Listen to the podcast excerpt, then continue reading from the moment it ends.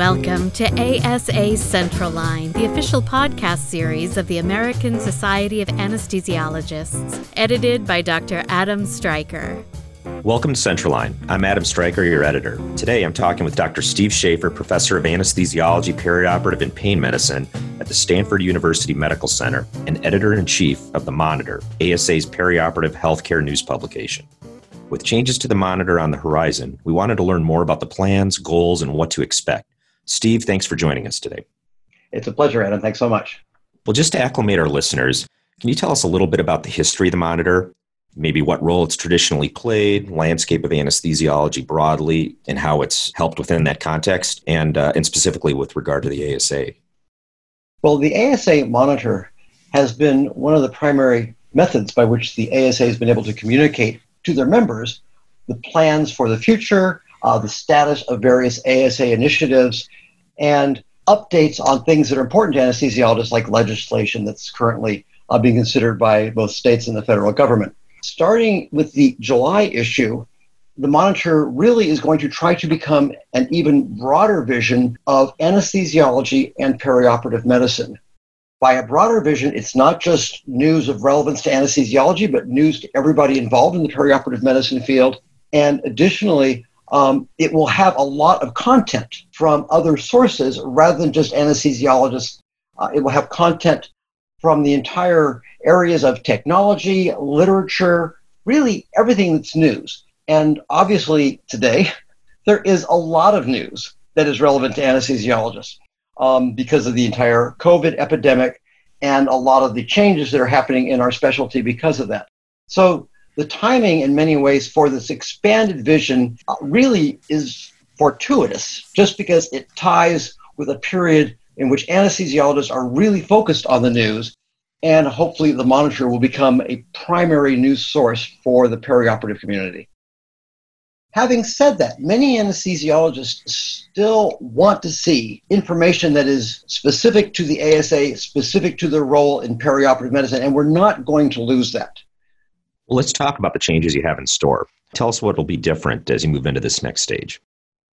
We are introducing a number of columnists who will have an essay that appears every one to two months uh, on topics that are of interest to the columnist. The criteria for being a columnist is they need to be thoughtful and they need to be able to write. And a number of people within the anesthesia community and several from outside of the anesthesiology community will be joining us as regular columnists we hope to have regular features and updates on what is new and exciting in anesthesia technology. Uh, going beyond technology, anesthesiologists are very often innovators.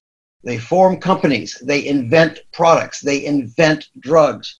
And we're going to be talking about a lot of that innovation as a regular part of the new and expanded ASA monitor. The appearance will even change. The ASA monitor, as it currently stands, looks like a magazine or a journal. The new ASA monitor is going to look like a newspaper. It's going to have the large format that one typically associates with a high quality newspaper. And that's just consistent with the expanded vision for the ASA monitor as a premier news source for our specialty. So it sounds, and correct me if I'm wrong, but it sounds like basically the new format will be somewhat compiling all the sources that we as anesthesiologists seek out regularly into one central repository, if you will, and make it more accessible. Does that well, is that both, fair to state? Yes, that's fair to state. It's both compiling and curating, because one can try to bring together content, but if it's not curated in a form that's interesting to the readers, they might as well just look something up on Wikipedia. So it's really trying to curate the content by interest and also by topic uh, most people find that if they are reading several things about the same topic, that tends to have more impact than just an occasional bit of information here and there, which is not logically tied together. So I think the notion that the new monitor will be curating content for our readership is key to what we're trying to accomplish. Well, and you touched upon the subject of columnists, um, that you're going you want to see columnists as a big part of the new monitor. And up to this point, we've always had an array of individuals from the membership that have written articles or updates or reviews in the monitor. And how do you see that differing? And are there specific examples you'd like to offer as far as what we might see in columnists going forward? So I'm really excited about our new set of columns. Um, specific columnists that we've reached out to and who'll be writing columns probably every other month rather than every month because most of the columns are busy clinicians and so they have to balance their writing with their clinical work. We've reached out to Karen Sibert, who will be writing a column every other month called Peering Over the Ether Screen. Peering Over the Ether Screen is going to be selecting areas of interest and providing what I think are really unique perspectives to it. We also have Tom Miller. Tom Miller is part of the ASA staff uh, he's trained in analytics and economics, and he's going to write The Curious Economist and talk about uh, both some of the economics of anesthesia practice, but also overall a view of economics and rigorous analysis in areas that he finds interest. Dan Cole is now a member of our editorial board, and Dan is also the driving force of the ASA's Brain Health Initiative. So Dan's going to be writing a bi monthly column called Your Patient's Brain. And his perspective as an expert and an advocate for brain health will be brought forward every month with a slightly different aspect of this very complex topic that is really at the top of our agenda every time we provide anesthesia. Jodi Sherman is an anesthesiologist who is very concerned about sustainability recognizing, as we all do, the threat to everything from ongoing destruction of the environment combined with the continued exponential growth of the human population. So her column is going to be called Unbleached. And every other month, she'll be talking to our audience about how to recognize areas where we could improve uh, our environmental footprint, and steps that we can take from a very practical perspective to assure the sustainability of anesthesia practice and find that balance between sustainability and patient safety because that can be a real challenge for us. So, those are columns by anesthesiologists, members of our editorial board that should be appearing roughly every other month. Additionally, we're tapping into the expertise of Wolters Kluwer and they will be having a column called In the Know, written by people who are scientist journalists addressing areas of interest. For the first couple months, that will be COVID related, but about a year or so, as we get past this, that will branch out into other areas. There will be a monthly column on trends in technology. We're going to have a monthly column on careers so that anesthesiologists can go there for guidance, depending on where they are in their own career for next steps. We will have a column on leadership, which will really address the fact that anesthesiologists and perioperative clinicians are increasingly assuming significant roles of leadership in the healthcare environment, in the political environment, and in the business and innovation environment. Finally, something I think will be very interesting is the facility highlight. Every month we will shine a spotlight on one particular facility. Now that might be a academic medical center, that might be a private practice medical center, but we're going to talk about what this medical center does, why they are uh, leaders in their field, and thoughts that they have that might be widely applicable to other healthcare institutions. Our inaugural facility highlight is going to be the anesthesiology program at Johns Hopkins. Uh, that has been rated by several organizations as the top anesthesia training program and anesthesiology service and anesthesiology research program in the country. So, with the uh, assistance of the chair, Dr. Colleen Koch, we are going to be looking at the things that they do, which really make them an exceptional anesthesiology department. It certainly sounds like we have a, a wide body of very interesting writers uh, that are going to be tapped for the upcoming monitor. Um, one question I have is Do you think there will be the opportunity for uh, younger members or, or at large members to guest write columns? That is a great question. Again, the answer is yes, but we have to actually think about how to make that happen. Just by saying yes, nobody's going to submit anything to us.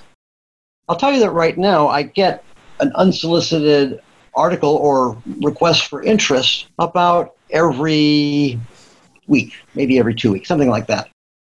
And I read them, I get back to the authors with thoughts about whether or not the monitor is an appropriate venue. I'm also getting emails from people uh, just in my own department at Stanford, and a lot of emails from people that I'm close to in the anesthesia community asking for advice, asking for mentorship if they're younger.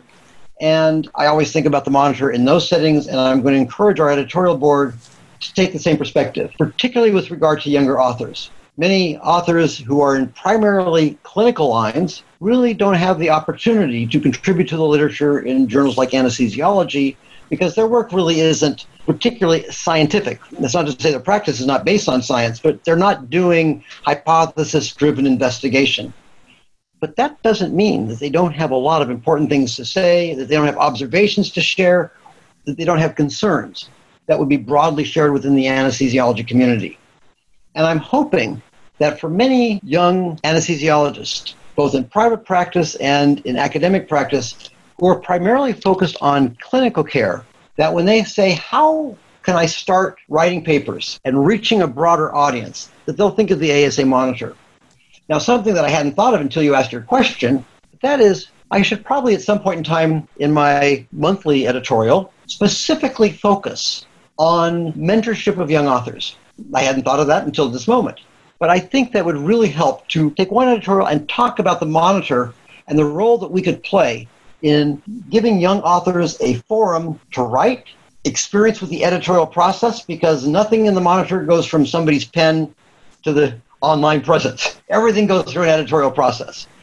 And authors have to be used to feedback, they have to be used to criticism, they have to be used to rejection, and they hopefully can also experience the joy of getting a paper accepted. Um, and this is a role that I'd like the monitor to play in our specialty. Fantastic. I think that's great. Steve, you keep mentioning that you want to be more about news. And this, just for my own curiosity, um, let's just elaborate a little bit on the difference between how you perceive news and updates.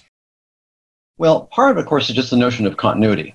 Uh, an update, by definition, starts someplace, and then one has uh, an update on what is um, happening with a particular piece of legislation, what is happening with a particular area of technology. But where things start is the point at which the news starts. And we want this to have um, regular uh, introductions to the anesthesia community of things that are exciting that are happening in real time. So I'll give you an example. Um, with the COVID crisis, one of the concerns that came forward was do we have enough ventilators? And several teams of anesthesiologists came together and independently tried to create ventilators which could be manufactured easily, could get through FDA approval on an emergency basis, and provide ventilators both in the United States and even worldwide, knowing that this was a limiting factor in keeping people alive because of the uh, tremendous amount of morbidity and mortality associated with lung disease with the COVID crisis. So that's news. Hasn't happened before. Uh, having introduced it, one might then have updates on that. But we will be talking about ventilators in the July issue and the efforts by teams of anesthesiologists to create low cost but adequately performing ventilators. Another example of an update versus a news item would be vaccines. Right now, there's a lot of news about vaccines in terms of what are the results that are coming forward. I think this is very important because there's a lot of essentially unwarranted enthusiasm right now in news reports about positive tests in small number of patients and the positive test really means that somebody didn't keel over and die after getting the vaccine. That's really all we know right now. So that will be news but then towards the end of the year i believe in the december issue we will have an update. And the update is going to say where are we? We started on this vaccine program 10 months ago or so and has it come forward in a way that gives us meaningful hope of having a vaccine? So that's also an example of an update versus a uh, news item, which will start off in, I believe, the August issue. The um the monitor has historically had a theme throughout each issue every month. Whether it's um, this month is going to be uh, you know global health or another month will be the environmental sustainability aspects of, of anesthesia care. Do you foresee that still being somewhat of a feature of the new absolutely. monitor yes absolutely. Uh, feedback from readers is that they like having the theme. I will share that uh, when i became editor-in-chief of anesthesia and analgesia back in 2006 one of the changes that i made there was that every issue was themed. In that case the themes were mostly done just by opportunity we would have several articles that were about the same subject and we would weave them together into a themed issue. But that continued to be the case uh, during my tenure as editor in chief. That has been the case with the newsletter and the monitor now uh, going back at least 15 years. And people like it. So we will continue to have the themes. And where do the themes come from? Well, we have an editorial board. And what used to be the Committee on Newsletter has now become the editorial board of the ASA Monitor. The editors are going to be involved in decisions. The editors are going to be uh, helping us uh, assess the content going forward. And the editors, of course, will also be writing for the new publication. So that's where the themes will come from. All right. Well, Steve, let's talk about your short term goals. What are you hoping to see in the first six months? You've probably covered some of this already, but uh, if you had to put a parameter on it, uh, what would you like to see? My primary goal for the first six months of the new monitor is to not break it. The other thing that we're going to do, and it's going to be during my entire tenure as the editor in chief of the Monitor, but particularly focused in the next six months, is getting feedback. I would like when people open the Monitor and read it to receive comments, both to the website where people post their comments publicly or just to individual writers saying, I like this or I don't like this. Um, I've been told that already in the last six months, our website is getting more comments than it has in the past. Some are positive, some are negative. The point is, we want this to be a medium for dialogue. And that's going to be one of my definitions of success as well.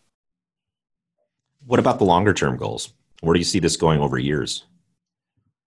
Well, great question. And part of the answer to it is how do you define success?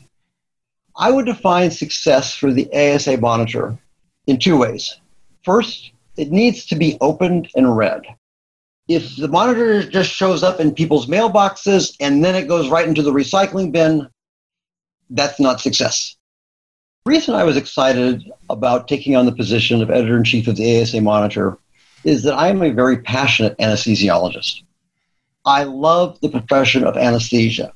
I love the service that we bring to patients. I love the service that we bring to healthcare. And I love the embrace of science by the anesthesia community. So my goal was to make a contribution to the extent of my ability to the anesthesia community because I love what we do. What I suggested when I came on board was the notion of go big or go home. Anesthesia is changing, anesthesia is expanding hospitals, particularly large urban medical centers, are increasingly focused on critical care. They are focused on the most difficult patients, and anesthesiologists have a deep and profound role in the modern medical center, providing care to the sickest and most challenging cases. And that, to me, is the big news, or was the big news prior to the pandemic was how our role is changing in medicine. And I think the monitor is an excellent place, an excellent vehicle to both help document that change, but also to facilitate it. Also to bring in aspects of healthcare delivery that people would typically think are outside our specialty. I'll give you a simple example. Hospitals for years, anesthesiologists have been involved as chiefs of staff as vice presidents of medical affairs, as chief executive officers. This is a role that's increasing. So, part of who I want to reach with the new ASA monitor is not just the perioperative healthcare providers, but is the C suite. I want them to look at the ASA monitor and find content that is interesting to them that is basically curated by the perioperative community. So I already mentioned the notion of innovation. same thing. At the Foundation for Anesthesia Education and Research, where I serve as a board member, we had a program called Swimming with Sharks. And Swimming with Sharks highlighted anesthesiologists who are starting companies. And they made a pitch to an audience very much like the elevator pitch that one might make to an investor seeking to raise money and capital and talent for some idea that you want to go forward with. One of the things that impressed me from having done the Swimming with Sharks program for several years was just how much innovation is out there. How many anesthesiologists are pursuing ideas. That's the big picture.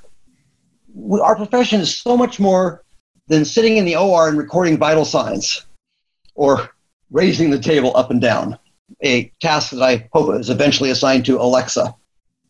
Our job is to facilitate healthcare at the most advanced level for, as I said, the most complex patients. And we adopt many roles in doing that and to me, that was the big picture expanding the scope of the profession. Well, Steve, you talked about garnering feedback and potentially evolving the new monitor based on that feedback. How specifically do you see that being accomplished? Well, I think part of it could be summarized by just saying we have to be nimble. And the reason for that is, is that things change very quickly. I'll give you an example. At the end of March, we had put together the May issue of the Monitor that was focused on technology. And I had gone through and edited the individual submissions. We had some wonderful submissions about new technology. And all of a sudden, by the end of March, COVID was taking over everything. Cases were rising exponentially with doubling times of about four days. And I sent an email to the editors uh, and to the team at the ASA and Wolters Kluwer saying, everybody, take a deep breath. The May issue has to be about COVID, for which we have no articles. and that's an example of being nimble.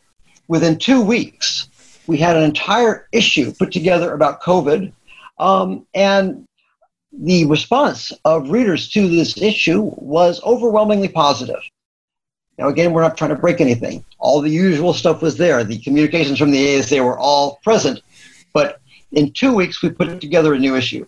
That's an example of being nimble, the ability to respond quickly to changes. And the fact that the whole team was on board with that. Nobody needed to be convinced. Everybody said, yep, that's the right thing to do. We're going to do it. And we made it happen. Yeah, and I, I read that issue. It, it was impressive with how quickly that was procured and, and disseminated. And I've, I've certainly heard nothing but positive things from everyone else that's that's had the opportunity to read that. But let's elaborate a little bit on the on the pandemic. Not necessarily the pandemic per se, but how that did cause some major shifts in what you needed to do with the monitor. And what other challenges do you think the pandemic uh, might offer uh, for this these plans going forward? Well, right now, the news is broken into two parts there's pandemic news, and there's the rest of the news.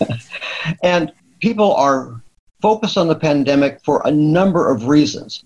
First off, people's lives are at risk, including the lives of healthcare providers uh, and the readership of the ASA Monitor. Secondly, our clinical work can be absolutely overwhelming. I spent five years at Columbia University from 2007 to 2012.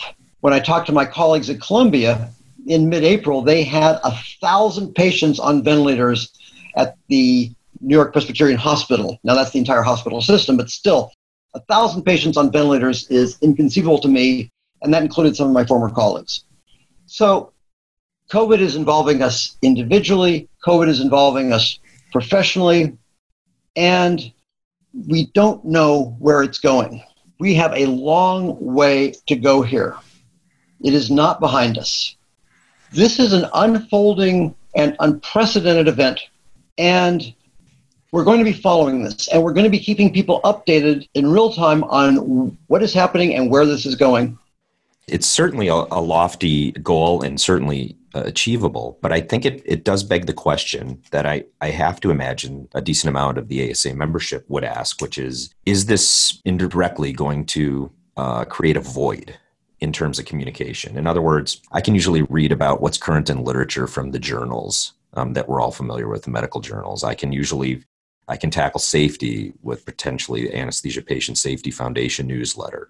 I can look at business documents if you want. Do you potentially see a void where the ASA membership may not have a place to go for, oh, I don't know, legislative uh, legislative issues that may be specific to them or practice management changes that may be specific to them rather than the broader audience that you're alluding to that's one question that I, I, I have to imagine is, is out there and just curious to get your take on that. Well, I appreciate your asking that. And I, I, want to echo something I said earlier, which is for the next six months, I'm trying not to break it. and part of not breaking it is to be sure I don't leave a void for people who have traditionally turned to the monitor for certain kinds of information. We want that to still be there and for people to be able to find that in the monitor. And the other aspect of recalling something I said is that this is going to be an evolution. We may make decisions, oh, something is not very interesting. And if people go to that issue and they don't find what they're looking for, we are really going to encourage them to get back to us and let us know, hey, this was something that I really appreciated in the monitor. It's not there. In the process of evolution, you try stuff, you get feedback, and you adjust. And this is exactly how I'm going to approach it everything's going to be based upon feedback that we get. The other thing I have to emphasize is that the editorial board, by intent, consists of the people who had been on the committee on newsletter plus new voices that we're bringing in. So that provides the continuity. People who had been involved in creating content for the monitor a year ago are still involved and they'll be involved next year as well. And they represent a pretty broad uh, swath of the anesthesia community. And they also represent the people who are writing a lot of the papers that did show up in the monitor. They represent the various societies or ASA committees that are used to contributing content to the monitor. And they're going to be working with me and with the team that the ASA has assembled in finding this content hopefully they will also bring the wisdom and experience to not leave voids. I can't promise that it won't happen, but I think we have a team together that will see that what people have turned to the monitor in the past is still there going forward. You already talked about this a little bit, but I do want to double back a little on the feedback mechanism. I think you stated that one of your success metrics if it's measurable, would be that people open it or that it doesn't stay closed. How specifically do you see obtaining that data? Great question again. And there are a couple ways to do it. One way, to start with the simplest answer, is just ad hoc. We do get feedback uh, through the web. We get feedback on the uh, uh, our personal email accounts, and this provides a fair amount of feedback on the monitor. I'm, I'm happy to say that in the first uh, really about five months that I've been doing this, we've uh, been sufficiently edgy that we've even had feedback from the ASA's in house attorney on multiple occasions. I think that's a sign that we're doing things right and we're making it interesting. But there's also going to be formal feedback. And we're working uh, with Wolters Kluwer and with Silverchair, where the monitor is hosted, to have regular surveys uh, from the readership and the surveys will give us feedback. And finally, there is this whole way of gathering feedback in the internet era, which didn't exist before, which is clicks and time on page and things like that. So, a key form of feedback when I was the editor in chief of anesthesia and analgesia was just downloads. And I looked very carefully at what people were downloading. Uh, I'd look at what pages people clicked on and the content of those pages. This is essentially passive feedback, but it's voluminous. And when you see what people are clicking on, you see things that are never clicked on, uh, it's extremely useful information. And so we will be collecting this internet based analytics. That's a lot of our feedback as well. Well, it's been a pleasure talking about the new monitor the features, the rollout, Steve. And just to refresh our audience's minds, when can we expect the first new format monitor out?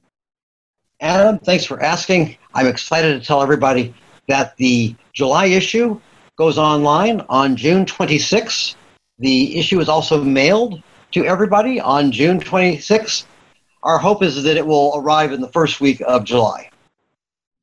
Well, I think I can speak for all of us that we're all very excited to uh, see the new monitor and um, looking forward to see how it evolves over the coming months and years and wish you the best of luck with it. And um, I look forward to talking with you very soon. Adam, thanks so much. Uh, I'm really looking forward to that. Well, this is Adam Striker signing off on another episode of Central Line. Please join us again next time. Thank you. To learn more about the ASA Monitor and see the exciting new changes in July, visit asamonitor.org. Find your perfect match at the ASA Career Center. Search hundreds of jobs online at asahq.org/jobs. Subscribe to Central Line today wherever you get your podcasts or visit asahq.org/podcasts for more.